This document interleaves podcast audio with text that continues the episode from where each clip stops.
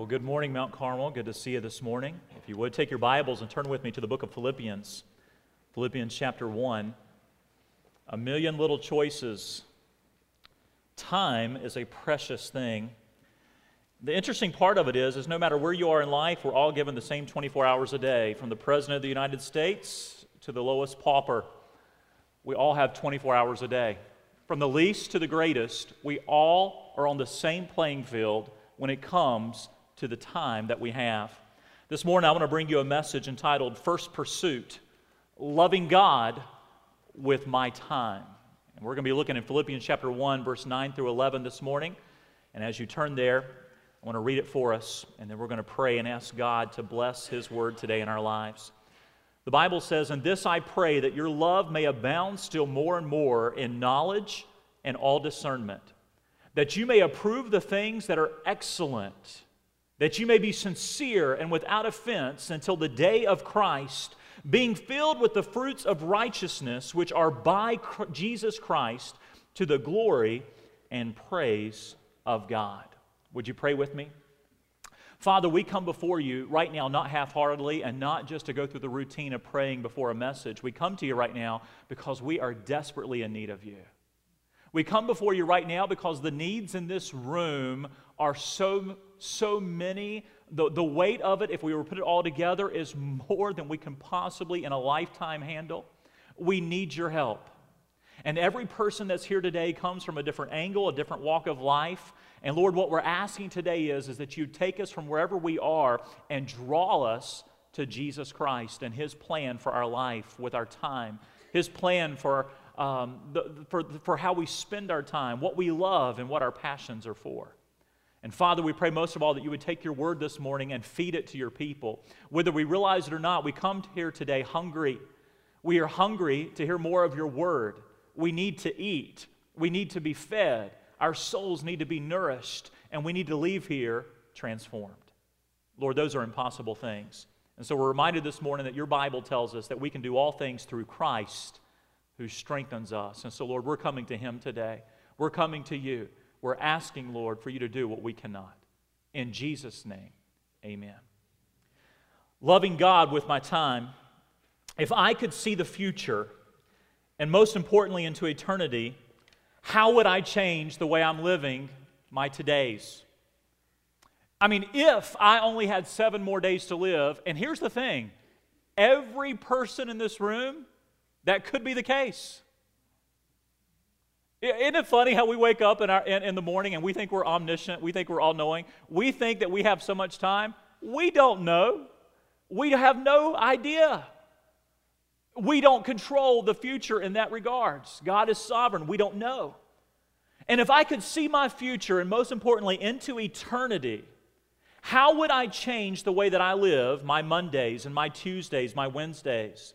What kind of person am I going to be 20 years from now? And how will I have impacted people? How will I have impacted my children, my spouse, my family, my community, uh, the, my church? And by the way you and I live, we write our own legacies.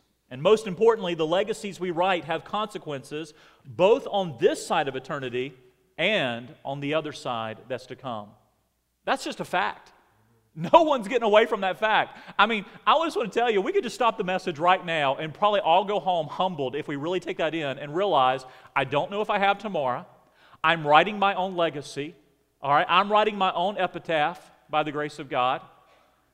And everything that I do on this side of eternity affects what's to come.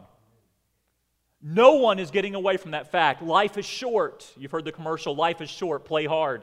You get one shot at it. God is bigger than my past, praise the Lord. You see, some of us came to church today and we feel like, Pastor, don't even start talking about the future. I can't get over my past. You've got to get over your past. God has gotten over your past. God, when you come to Him in faith, forgives you of your past, present, and future sin. God has not called you to live in your past. God has said, press toward the mark. Don't you love that first song we sang today? I have a hope, I have a future. Without God, you don't. But with God, you have a hope. You have a future that's beyond your wildest imagination. God is bigger than my past. Aren't you thankful today that God is bigger than your sin? God is bigger than your sin. God is bigger than your failure. God is bigger than your imperfection. God's grace is bigger than that. God doesn't want me to wallow in the past. God's grace is the only thing that can sufficiently help me live a life that counts right now. But He wants me to do my part. And my part is to get on board with relying on Him with choosing Him over the things of this world and worthless things, and obeying Him implicitly because my todays, and this is just true for all of us, my todays are going to make up my tomorrows, and my tomorrows are going to make up my future. That's just all there is to it. How you live today, you can plan on that's what's going to bring the tomorrows, and the tomorrows are going to make up the future. And here's the great news the God who loves me perfectly, and God is the only person who does. God loves you more than your spouse. God loves you more than your parents. God loves you more than your best friend. God is the only one who loves you perfectly because He's a holy God. He's perfect. He loves with a perfect love. And it just so happens that the God who loves me perfectly wants me to be more successful than any other person in my life. You know, I think about my parents. My parents want me to be successful. I would disappoint my parents in a great way if I failed at life miserably. And, and we all feel that way, all right? We want to be proud of our children. Our children want to be proud of us. All right, but here's the thing. You think about how much you love your children if you're a parent. All of us are children. You think about how much you love your parents, and you think about all these different things. God's love far supersedes that, and He wants me to be more successful than any other person on planet Earth. God wants Mark Hopkins to be more of a success at life than his wife does, as much as she loves him, and vice versa. And he's giving me the prescription, he's given me the manual, he's given me the instruction booklet so that I can know how to do that. God doesn't want me to get on the other side and get to eternity and find out that I had missed it all. God says, I'm I've given you my love letter, I've given you my word, so you don't have to miss it all, so you can find out and get a shot at living life and a life that counts. God's word tells us that we're to live for an audience of one if we're really going to live a life that counts. In fact, the apostle Paul stated in 2 Corinthians chapter 5 verse 9, notice this verse. Paul says, "I've got one goal in life. I've got one holy ambition. It's not the American dream, it's not to make a bunch of money, it's not to hoard it all into myself, it's not to live for myself, it's not to live for comfort." He goes, "I've got one goal in life. Therefore, we make it our aim to be well-pleasing to him." That's I mean, it, that, life life in, in five words. Sometimes life is so complicated, isn't it? You want to know how complicated life is? Go to Barnes & Noble and go to the self-help section. There is a book on every problem known to man. Solomon tells us in the book of Ecclesiastes, he goes, You know what? After a while, books get really wearisome. Just get down to one. Get down to one. Now, I'm all for reading great books, especially books written by godly men, but you're not going to beat the one uh, written by God Almighty. And he says, Here's what you need to do you've got one aim in life. This is freedom. You can leave here today changed. You can leave here today making it simple. You can leave here today and be, and be on your deathbed and smile because you don't have regrets. And it goes like this to be well pleasing to Him. Why? For we must all appear before the judgment seat of Christ. We're all on equal playing field. You're just not getting around this. You say, Well, I don't believe that. Well, it really doesn't matter what you believe. God says it's going to happen, and He's not going to say, Oh, this isn't going to count for you because you don't believe it. That's why it's so important. You say, Pastor, you're, you're being really up, you know, I'm here today and I don't, I don't believe all these things. You're, uh, that's kind of rude. And, and no, I don't feel that way at all. I don't feel that way at all. I would love to help you and, and help you see truth, and, and, and, and we want to do everything we can to do that. So I'm not being intolerant of that. I'm just saying, no matter what I believe, doesn't change what's going to happen. God says it's going to happen. And that one day, every person is going to stand before Him. And he says, if you want to be ready for that day and you want to live a life that counts on this side of eternity, and you want to be ready for a life that counts on the other side of eternity, you've got one holy ambition, and that should be this to be well pleasing to him. And here's the great news God has given us his word to show us how to live a life that counts and to be ready for the most important day of our life, the day we see Jesus Christ. And this morning, our passage is just one of many places that tells us how to live. Look with me at Philippians chapter 1, verse 9. We're going to look at the passage again. The Apostle Paul is praying for the church at Philippi, And I love to read the Apostle Paul's prayers that are inspired by the Word of God. This is the Word of God, God breathed. But I love to watch how the Apostle Paul prays because he prays so maturely. He prays for real stuff. Now, he does pray for physical problems, he prays for all those things, but he prays for stuff that really counts. And I'd like to get around people who, who know how to pray this way. And Apostle Paul says, Here's my Wednesday night prayer meeting, prayer request sheet for the church at Philippi. And it goes like this He says, I pray that your love would abound more and more in knowledge and all discernment or judgment. That you would approve with your life, I added that in there, the things that are excellent. That you may be sincere and without offense until the day of Jesus Christ, being filled with the fruits of righteousness, which are by Jesus Christ, to the glory and praise of God. Here's point number one this morning when it comes to what you're going to invest your life and time in, know this. At the core of your life is what you love. At the core of your life is what you love. Paul knew, Paul knew this, and that's why we see in the very first part of this passage, he says, This is my first prayer request for you, and we're going to deal with something called love. I'm praying that your love gets right. At the core of my life is what I love. You see, here's what we find to be true the things that we love in life get us, they just get you. That's all there is to it. Whatever you love is like a magnet for everything else. Whatever I love gets my time. Whatever I love gets my resources. Whatever I love gets my attention. Whatever I love gets my heart. Whatever I love gets my passion. You see, I get really passionate about what I love, and so do you. That's why Jesus told us in Luke chapter 12, verse 34, He says, For where your treasure is, there your heart will be also. Jesus says, You can count on this. You can count on it. It's true for every single human being. Whatever you treasure, that you love. That's what's got your heart. Now, you know what? My kids have got a big piece of my heart. I love them. My wife has an even bigger piece of my heart. I love her. She's my best friend. You wouldn't have known it last night at the sweetheart banquet. but she really is.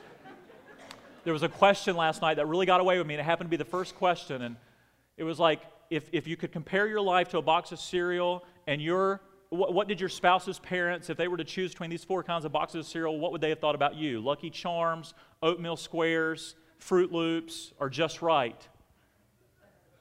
And I wrote on my notepad, well, of course, her parents thought I was just right. My wife comes out, they ask her the question, she says, oatmeal squares. I don't even know what that means.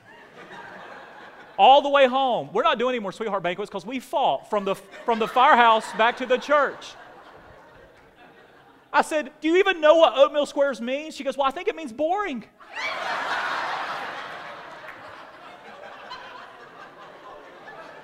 And then you know what she went on to inform me? Well, Mark, face it, we are kind of boring. It's serious all the time.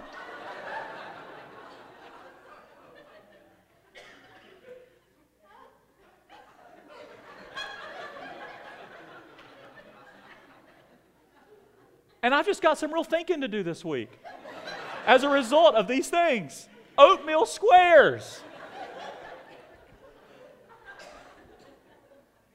You know what I found though?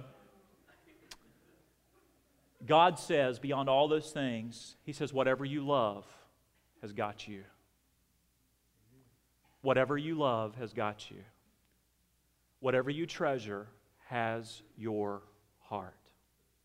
And so Paul is praying here for the church at Philippi, and he's asking God to do something with their love.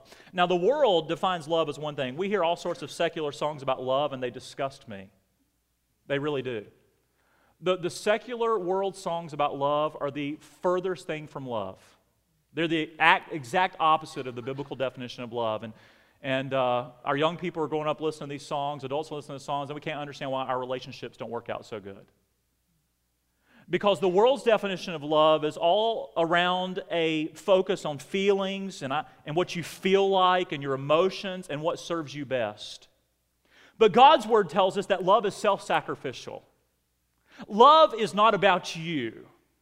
The Bible tells us that God is love. That's how we know anything about it, that God created it. He's the reason we know anything about the concept. But on top of all those things, He is the perfect example of it. Maybe you came into church this morning and you don't feel so loved. Can I tell you something? I don't know what's going on in your life today, but I know this. I know something that is 100% fact once and for all that has proven God's love for you. Go back 2,000 years and look on Calvary's cross. Once and for all, Jesus Christ has said, I love you so much that I will give it all. That's love. It's self sacrificial.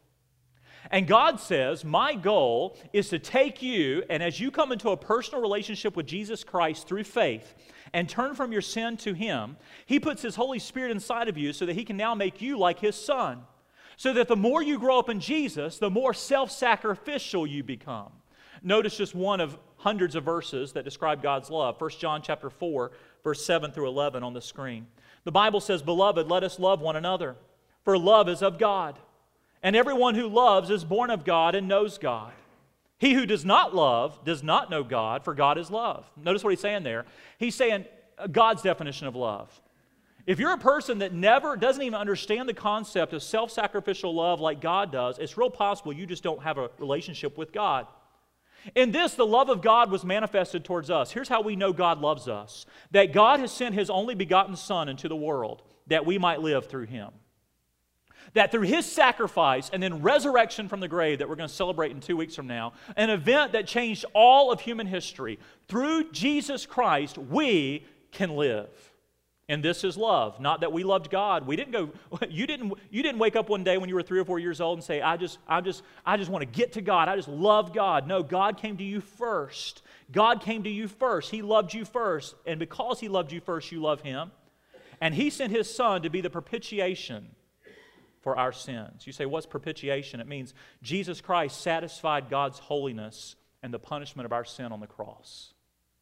God was so angry about our sin because He's holy. God could not look on our sin. God hates our lust. God hates our lies. God hates our pride. God hates our self centered living because it's so contrary to Him. And from the moment Adam and Eve sinned in the garden, that sin has passed down generation to generation. It has breeded a people that are born with a sin nature that make life all about them, and it disgusts God, and it deserves punishment. And God says, For the wages of sin is death. Self centeredness has led to death. but He says, I, Because I love you so much, I've sent someone to do what you could not do for yourselves. I sent someone to save you. He's the propitiation for your sins. That's a word that we don't use all the time, and it really means this. When Jesus Christ was on the cross, all your sin was placed on him, and all the anger that God had for your sin, that's going to take a hell, an eternity in hell to pay for, was placed on the Son of God. And he bore it all so that through faith and trusting in him and receiving his forgiveness, you don't have to go to hell. You don't have to bear the weight of sin. You can be forgiven and then be clothed with the righteousness of Christ. Propitiation is an important word. Jesus Christ has satisfied God's holiness when you and I could not. So God says, here's the goal receive my love. Come into a relationship with me by faith. Trust in me. Turn from your sin to the Lord Jesus Christ. For whosoever shall call upon the name of the Lord shall be saved. And when you enter into this love relationship, God begins to give you his love to where you love him as you should, and you begin to love other people the way he loves them. And as you grow in love with God and you love God more and more, because you begin to love what's on God's heart. And this puts you on track to live a life that really counts, that means something, a life that's built on something that will not fade away. So here's the first point. Paul says, I pray that your love, and I want you to understand this morning, at the core of your life is what you love. Now, I don't know what's at the core of your life. God knows. You see, I can put a show on for you every Sunday, and you think God's at the core of my life. You don't know for sure. God knows. And whatever's at the core of your life, you can count on it. That's what you love. Because that's what God, that's what has you. And here's the goal. God wants to get it to the place to where he's the core. Where he is the core. Here's the second thing we see in our passage this morning God wants me to love the very best things. God wants me to love the very best things. I'm getting ready to read to you a passage that will change your life. I'm telling you, it will change your life if you were to live the way that we're about to read. He says, In this I pray that your love would do what? That your love would abound more and more in knowledge and all discernment, that you may approve the things that are excellent. Here's the deal God says, at the heart of who you are is what you love, and here's what I want you to do I want you to start loving the very best things because that's going to change who you are and what you're living for. That one phrase will change your life forever. If you were to get up tomorrow morning and shoot for what we just read, you will live a life of no regrets, and you will be one of the happiest people many will ever encounter.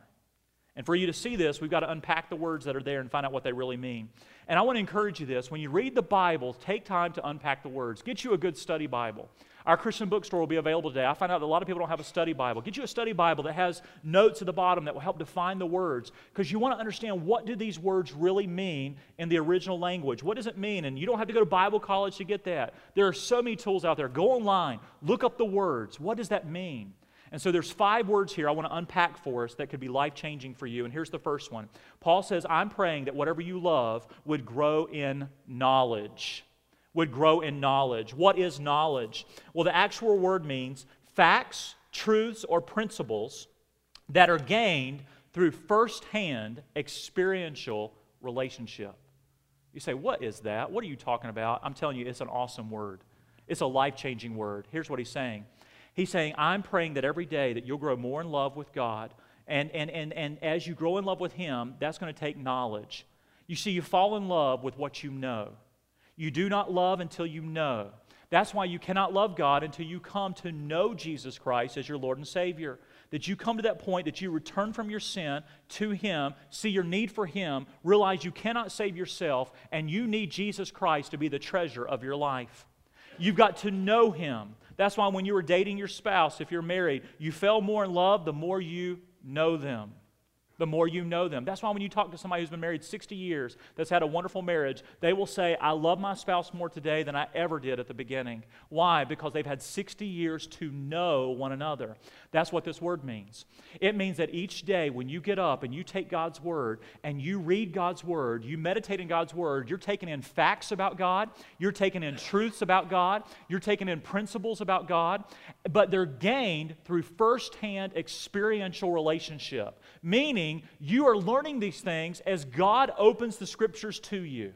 The Holy Spirit takes the Word of God, that's why the Bible calls it the living Word. It's not just any other book, it's the living Word. It's alive. It changes you, it transforms you from the inside out. No other book that's ever been written can do that. That's why this is the best selling book for all time. It's God's Word. And the Holy Spirit takes it and makes it alive in our hearts as we come to God with a sensitive heart, as we come to God with a heart that says, God, I want to hear from you. God, I want to get sin out of the way so I can hear from you. And I gain things about Him, I gain knowledge about Him through knowing Him daily, moment by moment. Experiential relationship. Paul says, Here's what I pray I pray that you'll grow in your love more and more to know God more fully through first hand experiential relationship. You need more than Sunday morning, you need more than Sunday school. You need more than Sunday night church or Wednesday night church. You need times where you're just alone with God in His Word with an open Bible, on your hands and knees, reading what He says, and just you and God getting to know each other. That's what you need. That's the kind of knowledge He wants you to grow in. Here's the second box we want to unpack, and it's this discernment. If you're reading out the King James, it's judgment. All right? That's an important word. It will change your life. And here's something I want to say something about this word real quick. Our generation is struggling to understand discernment. We are one of the most undiscerning generations that has been around in decades, especially our young people. We struggle to discern between what is right and what is wrong. And Paul says here that as you grow in your love, I'm praying that your love, as you spend time with God and learn about who He is, that that causes you then to grow in something called discernment.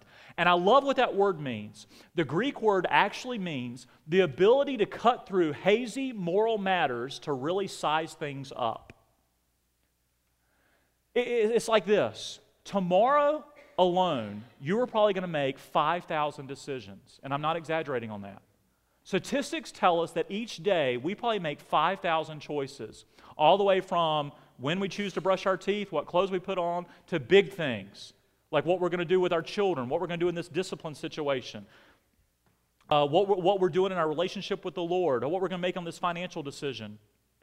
And here's the thing we're faced with choices every day that we're going to have to make the right choice or we're going to make the wrong choice. And he's saying that the more time you spend with God in His Word, in His truth, He's going to help you discern and size things up so that you're living a life that's in the will of God.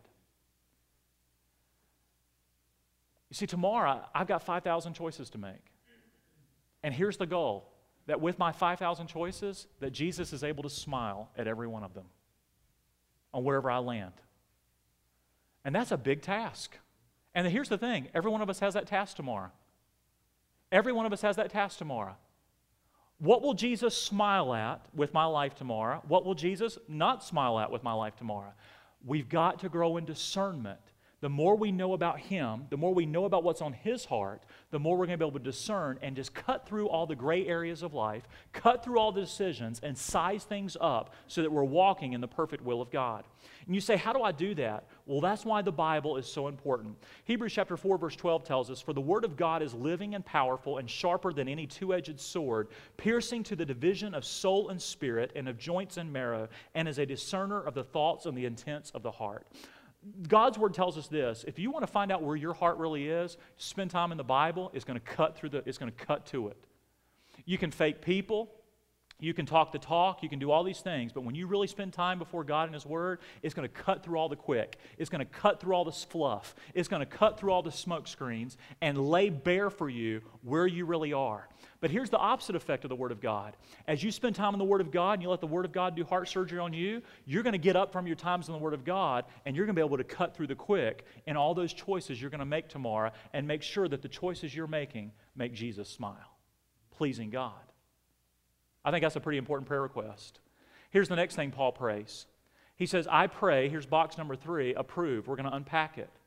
He's saying, I pray that you'll grow in knowledge. I pray that you'll grow in discernment. And then I want you to approve of certain things. What does that word approve means? It means show that something is acceptable by putting it to the test. Show that something is acceptable by putting it to the test. Do you know we're putting things to the test every day of our lives? We're showing our children, we're showing the world all the time on what we think is best in living. And if we think that living a life apart from God, doing things contrary to His Word is best, then that's what we're going to do. But we're putting it to the test for everybody else to see. But here's the great thing about God's Word it always shows itself to be true. It's been showing itself to be true for thousands and thousands of years since the beginning of time. And here's the thing it's constantly being proven and shown to the test in front of everyone that when you live life apart from God and in your own ways, it does not work. That's why I always showed you that video this morning about the man who said, Life wasn't working out so well for me. Things weren't going so right until I came to Jesus Christ. And you know we've been putting that to the test for thousands of years? A life with Jesus is a life worth lived. A life apart from Jesus is a life that's heading down the wide gate that the world is heading to that leads to destruction. It's being put to the test all the time. And the Bible says this every day when you make choices, every day, no matter how you choose to live, you're putting it to the test to see if it really works. You know what I found in my life? Uh, in, in 33 years of living, here's what I found that every time God did not get first place, things did not go the way they should. And every time I've sought the kingdom of God first, life worked out for the best. I have put that to the test thousands of times, and it proves to be true. Here's what the Bible says you're constantly approving things every day, you're putting them to the test. So here's the question for all of us if life isn't going the way you think it should, if your relationship with God seems to be very void, if you're filling up your life with so much of the things of the world, trying to satisfy the bucket that only God can fill, look at what the test results have been, and maybe you should look at trying something else. Try something else. I had a person talk to me not too long ago. They said, I'm addicted to alcohol, I'm addicted to drugs. And they said, The reason I'm in your office today is because I'm starting to test. I'm starting to find out after doing this for years, this isn't working. You see, we put things to the test every day. What's God revealing to you in your life by the things that you're putting to test? Here's the next word. The next word is excellent. Now, this is the one that is really going to change your life, and this is a high standard. God says, I'm praying that your love grows in knowledge, that you're able to cut through the quick, and as you cut through the quick, that you put to the test and approve in your life the things that are excellent. God says, I'm calling you to live an excellent life. Not a perfect life. You cannot be perfect. Only Jesus Christ is perfect. That's why you need Him.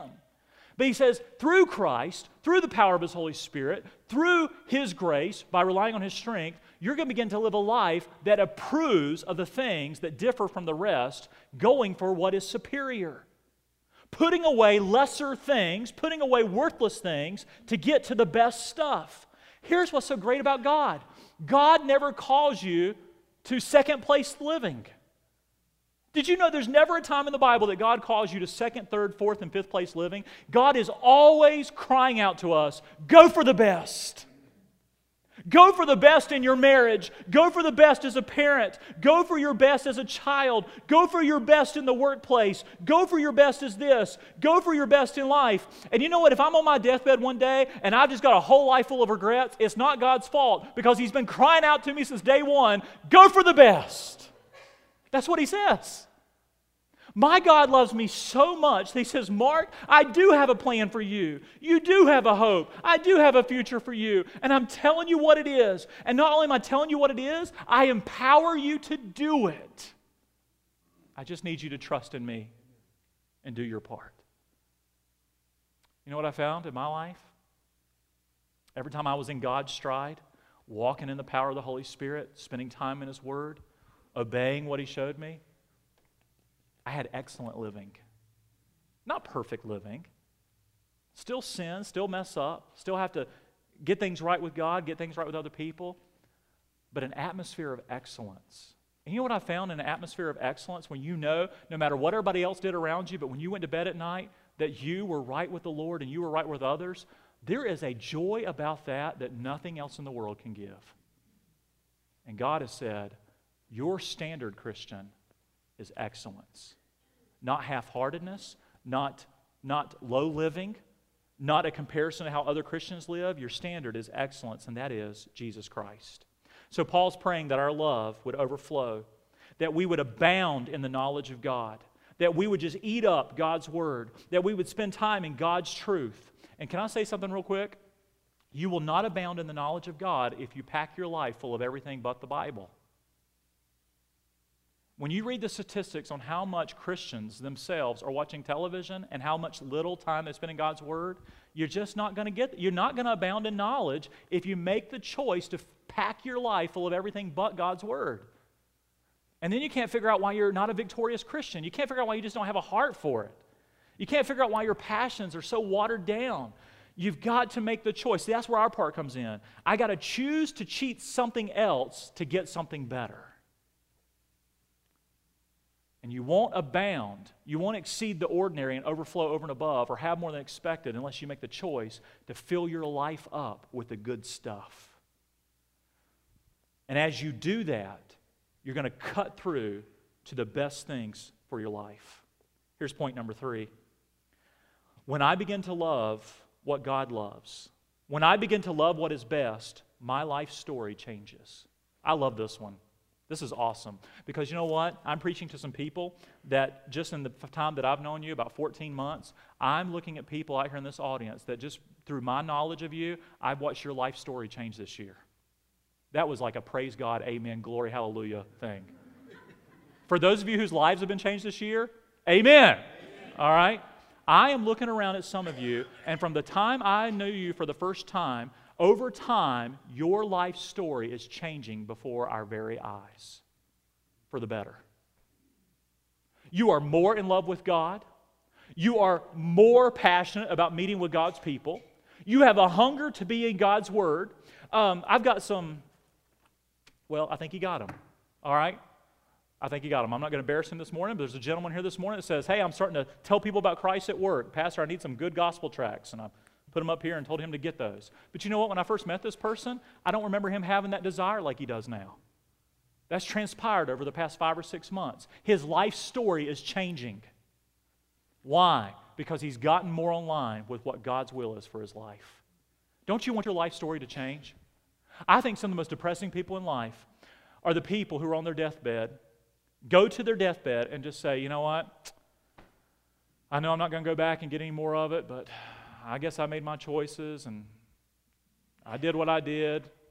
And then they begin to blame it on everybody else and why they're living the way they lived.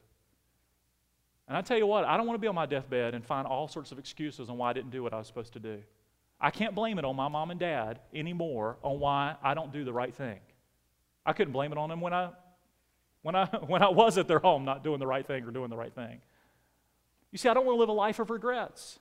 And here's what God says when you begin to love what He loves, not only does it change you for eternity, it changes your testimony right now. You become a different dad. You become a different husband. You become a different mom. You become a different wife. You become a different child in your home when your testimony begins to change. And I want to tell you something you cannot buy a testimony. You can put a million dollars up there, you can put five million dollars up there. You cannot buy your reputation. It comes through loving God and living for Him. When I love what is best, my life story changes, and we see that here in our passage. Look with me.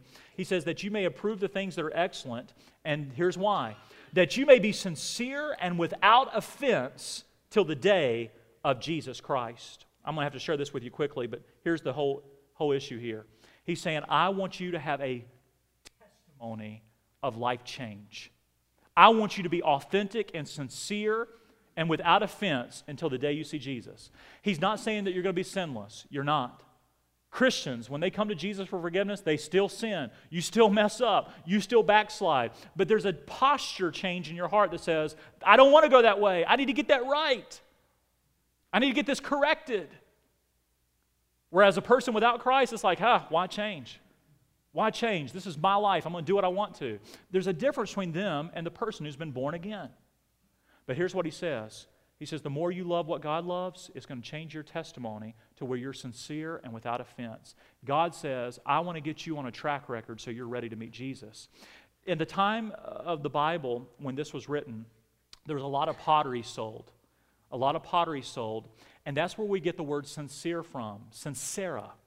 And what happened was, was pottery dealers would try to fraud people. They would make pots, and they would get a crack in a pot, or they get a hole in a pot, or something like that, and they wouldn't want to take the time to remake it because they would cause them to lose money.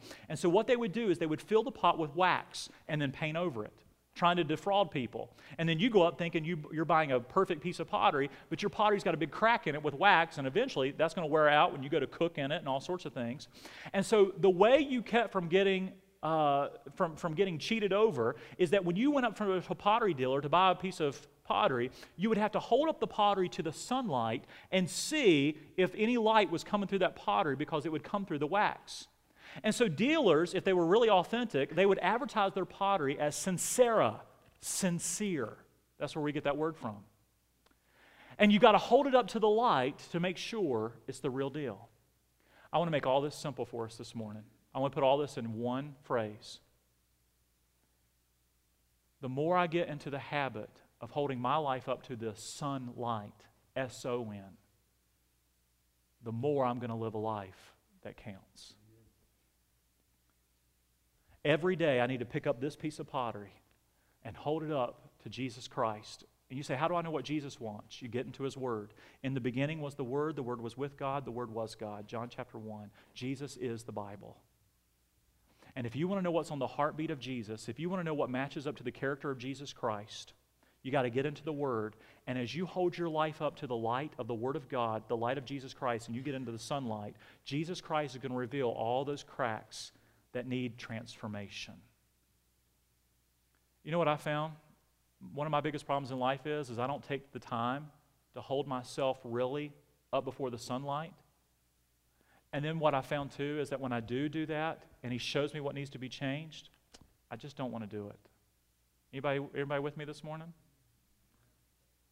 But then we read some texts and some scriptures in the Bible that are, are kind of scary that say this Examine yourselves to make sure you're saved. Examine yourself to make sure that you're born again. Not that you're perfect. I don't want anybody to leave that. We are sinners saved by grace. But here's the difference when the Holy Spirit comes in your life, it changes the posture of what you're living for. He changes, He puts in you a desire and a passion to begin to live and want the things that God wants, the things that are on God's heartbeat. And when I hold my life up to the sunlight and Jesus Christ daily reveals things to me and saying, Mark, this needs to go. Let's get rid of the wax here and fill it up with the right stuff. Let's help you get complete. Let's mature you into the person I've created you to be. What God wants from me at that time is to say, Yes, Lord, yes, to your will and to your way. Here's my biggest problem is so many times I struggle with saying yes. Because there's something in my sin nature that says, I cannot let Jesus fill in that crack. Because the thing from the world that I'm holding on to there, the thing from there, I find security in that, and I, boy, I just don't trust Him enough to give that up. You know what I'm finding the more I live, though, and how, and, and how, how faulty that belief system is? I can't afford not to give it up. Because I do know this in 33 years of living those cracks that are all in my life, they have gotten me nowhere. And all the good that's in my life is simply a result of what Jesus Christ has done. And so the more time I spend with God, the more I start saying, oh, there's a crack in Mark. Oh, Lord Jesus, just like you've taken over this area, and just like you've taken over this area, God, I give you this area because I don't want to find security in that anymore. And then one day, the old hymn, I Surrender All, it begins to gradually become more and more of everyday life. Here's the last point this morning. When our love is for what is best, our testimony changes. But here's the last thing the Bible says that you will be filled with the fruits of righteousness, which are by Jesus Christ to the glory and praise of God. Here's point number four. For any of this, for anything that I preach today to happen in your life, you must make the choice to allow Jesus Christ to transform you. We live in a day where so many people, I talk to so many people, and they think that, that you're going to make this happen. And you know what? There are choices you have to make. This whole message has been about choices you make. But that is all within the context of you letting Jesus Christ do his part. Here's what he's saying here He's saying, My prayer for your life is that you would be packed full with the fruits, the byproducts of righteousness, of living according to the way Christ wants you to live. But notice what he says here, and here's our hope, which are by Jesus Christ. You don't just make this stuff happen by yourself. You need Jesus Christ to transform you. You've got to open the door and let Him come in on a daily basis. He's saying, as I grow more and more in love with Jesus Christ, I've got to let Jesus Christ come in and do His holy work in my life. For some of us today, it's I've got to make that first decision to let Him come in and save me from my sin. I don't know Him. I haven't trusted Him. I am a sinner. I am as lost as lost could be. If I was to die today, I have no idea where I would be going for eternity. And the answer God's Word tells us is this Whosoever shall call upon the name of the Lord shall be saved. We are to repent, turn from sin, change our mind about sin, be convicted of that sin, and look to Jesus Christ and what He's offered for us and receive it by faith and trust Him to save us, and He will. But when we do that, then He begins a work called sanctification, where now every day He is growing you and I to look less and less like us and more and more like Jesus Christ. And every day I need to experience Jesus Christ transformation in my life. I close with these verses. John chapter 15, verse 4 tells us Jesus says, Abide in me, and I in you. Make your home with me. Rest in me. Trust in me. Do things my way. Spend time in my word. As the branch cannot bear fruit of itself. You can't do this stuff by yourself. You've got to abide in the vine. Neither can you unless you abide in me. Jesus said, There is no life change for you unless you let me do my part. And what does all this result in? The very last phrase of our passage this morning says, To the glory and praise of God. Did you know the only reason you're on planet Earth right now, God's number one goal for your life is this that you would live a life that brings Him glory and praise? That you would live a life so that when other people see you, they too begin to praise God. You know what's been so incredible by watching some of your life stories this year? Some of you have gone from darkness to light. Some of you have gotten saved this year. You've trusted in Jesus Christ to be Lord and Savior, and things are completely different. Your desires are different. What you live for is different. Your whole, your whole demeanor has changed. Some of you, you've been Christians, but over the past year, just in the time that I personally have known you, you have more passionately begun to follow Christ, and that's changed. But you know what I found? Every time you change, you always impact other people. Some of you, you could have cared beans about bringing somebody to church a year ago because you barely were getting to church yourself. Some of you could have cared less about what God's desire was for the people you work with you were just going, punching the clock, getting a paycheck, and leaving. But you know what I've noticed with some of you? You're being changed. And now you've looked at your job as more than a paycheck, it's a mission field. And you've gotten a heartbeat for what God's heart beats for. And now people are changing because of you. Some of you are emailing me and saying, Hey, Pastor Mark, I've been talking to such and such coworker. He wants to know if he can talk to a pastor because he doesn't go to church anywhere. Can you call him? That is amazing. That's awesome. I'm not asking you to be as excited about it this morning as I am, but I'm pretty pumped about it. All right, that is great, awesome stuff. Is Jerica Owens in here? Oh, okay, yeah, Jerica, last time I did this, you, you laughed so hard that it embarrassed you, but I won't do this, okay? Jerica, can I just share something, a testimony real quick? No, this is a good one. This is a good one.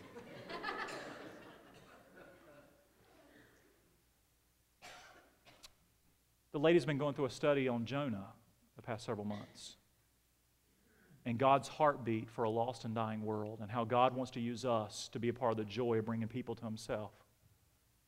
So, you know what? You know what? Jerica's life story is changing. As she grows with God, her testimony changes. So, guess what? has been happening in Jerica's life. Now she has a heartbeat for everybody who lives on her road. And she's been coming up with ways to try to reach every home on her road. Now, can you imagine what would happen if 400 people did that? The politicians at election season may decide that maybe government doesn't solve it all. Maybe it's God. Maybe it's God that will bring change to America. But He's waiting on His people to say, Yes, Lord, I'll go for what is best. I'll live my life for what's count. And here's what's so great when you give your life to what really counts, you don't ever come up short. You have the most joy that you've ever experienced in your entire life. When you go bed at night and say, Lord Jesus, today I pleased you. Now give me a heartbeat to get up tomorrow and do it all over again. And when you do that day after day after day, one day you're going to reach your deathbed and you're going to smile as people stand around and you're going to say, By the grace of God, I live for Jesus. Now you go do the same. That's a life worth living. I'll give you two last verses. Romans 11, verse 36 For of him and through him and to him are all things, to whom be the glory forever. Jesus Christ did not create you to live a life apart from him. He created you to live a life for him, through him, and to him. And 2 Corinthians chapter 5, verse 15, Christians, listen carefully. If you're not a Christian, this doesn't apply to you. But if you have trusted in Jesus Christ as your Lord and Savior, you've been identified with him, you know him, listen to me carefully. Here's his mission statement for your life. And he died for all that those who live, meaning those who have trusted in Him, they now have everlasting life. They are not to live any longer for themselves, but for Him who died for them and rose again. That is an incredible verse. That's our mission statement. That's what God's will is for your life. You don't have to go home and even pray about it. Right there it is. God's will for my life is to no longer live for myself and the old junk that I used to live for, but to live for what is excellent and pleasing in His sight. Would you stand together? Every head bowed and eyes closed. I want to pray with you. Aaron's going to come and lead us in two last songs, and then we're going to have a great thing, something called a baptism. And so we're going to be done in just a minute. Those who are getting baptized, if they want to head on back, We'll tell you more about what that is in just a moment if you don't understand what that is, and it's a special thing. With every head bowed and eyes closed, I want to invite you to do something this morning. We're going to sing two songs of praise. Just for you to be able to reverberate maybe how God has worked in your heart this morning back to Him in song. But if God has spoken to you in some way and you're sitting here today and you say, Pastor, I will tell you this right now. I don't even know why I came to this church today. Someone invited me and I am kind of looking for something more, but I don't really understand all that you've said. You don't need to understand it all. But one thing I do want to throw out to you is this is where are you with Jesus? John 3:16 says for God so loved the world that he gave his only begotten son that whosoever believeth in him that word means trust should not perish but have everlasting life. If you're here today and you do not know Jesus Christ as your Lord and Savior and you feel like God is speaking to you saying, "You know you're a sinner. You're not forgiven. You haven't come to Christ for forgiveness. You've never trusted in him." You, have you've, you've never turned from sin to Jesus Christ. Let today be the day of salvation for you. I would invite you while Aaron sings to come forward, and Johnny and Arlene Gregory right up here up front and they will help you. They'll take an open Bible and show you how you can know Jesus Christ as your Lord and Savior. And maybe you're a Christian here this morning. You say, you know what, Pastor Mark, I know I'm a Christian. God's been doing so much work in my life. I know Him. There's evidence of that, but I'll tell you this I sure haven't been living for what is excellent. I haven't even been pushing for it. I kind of been pushing for second, third, and fourth, and fifth place. And here's the only thing I can say with that one day you're going to regret that. You are. You're just going to regret it. And can I tell you something? Every day that I live for second, third, fourth, and fifth place things, I'm going to regret it too. But God loved me so much that He gave me His word. He gives me a warning. He gives me a loving warning and says, No one wants better for your life than I do. And I want to empower you today to live for what is best. Maybe today would be a good day just to get some things right with the Lord. I invite you to do whatever you need to do. If you need to talk with someone, you come forward. If you come, need to come kneel at this altar, feel free to do that. If you need to pray with somebody else or with your family, I invite you to do that today as Aaron leads us in song. Let's pray. Father, Lord, we thank you for your goodness and for your love. Lord, I believe you're speaking to hearts today. I believe you want to do something special today. And I pray, Lord, that you would just do it in our hearts right now. In Jesus' name.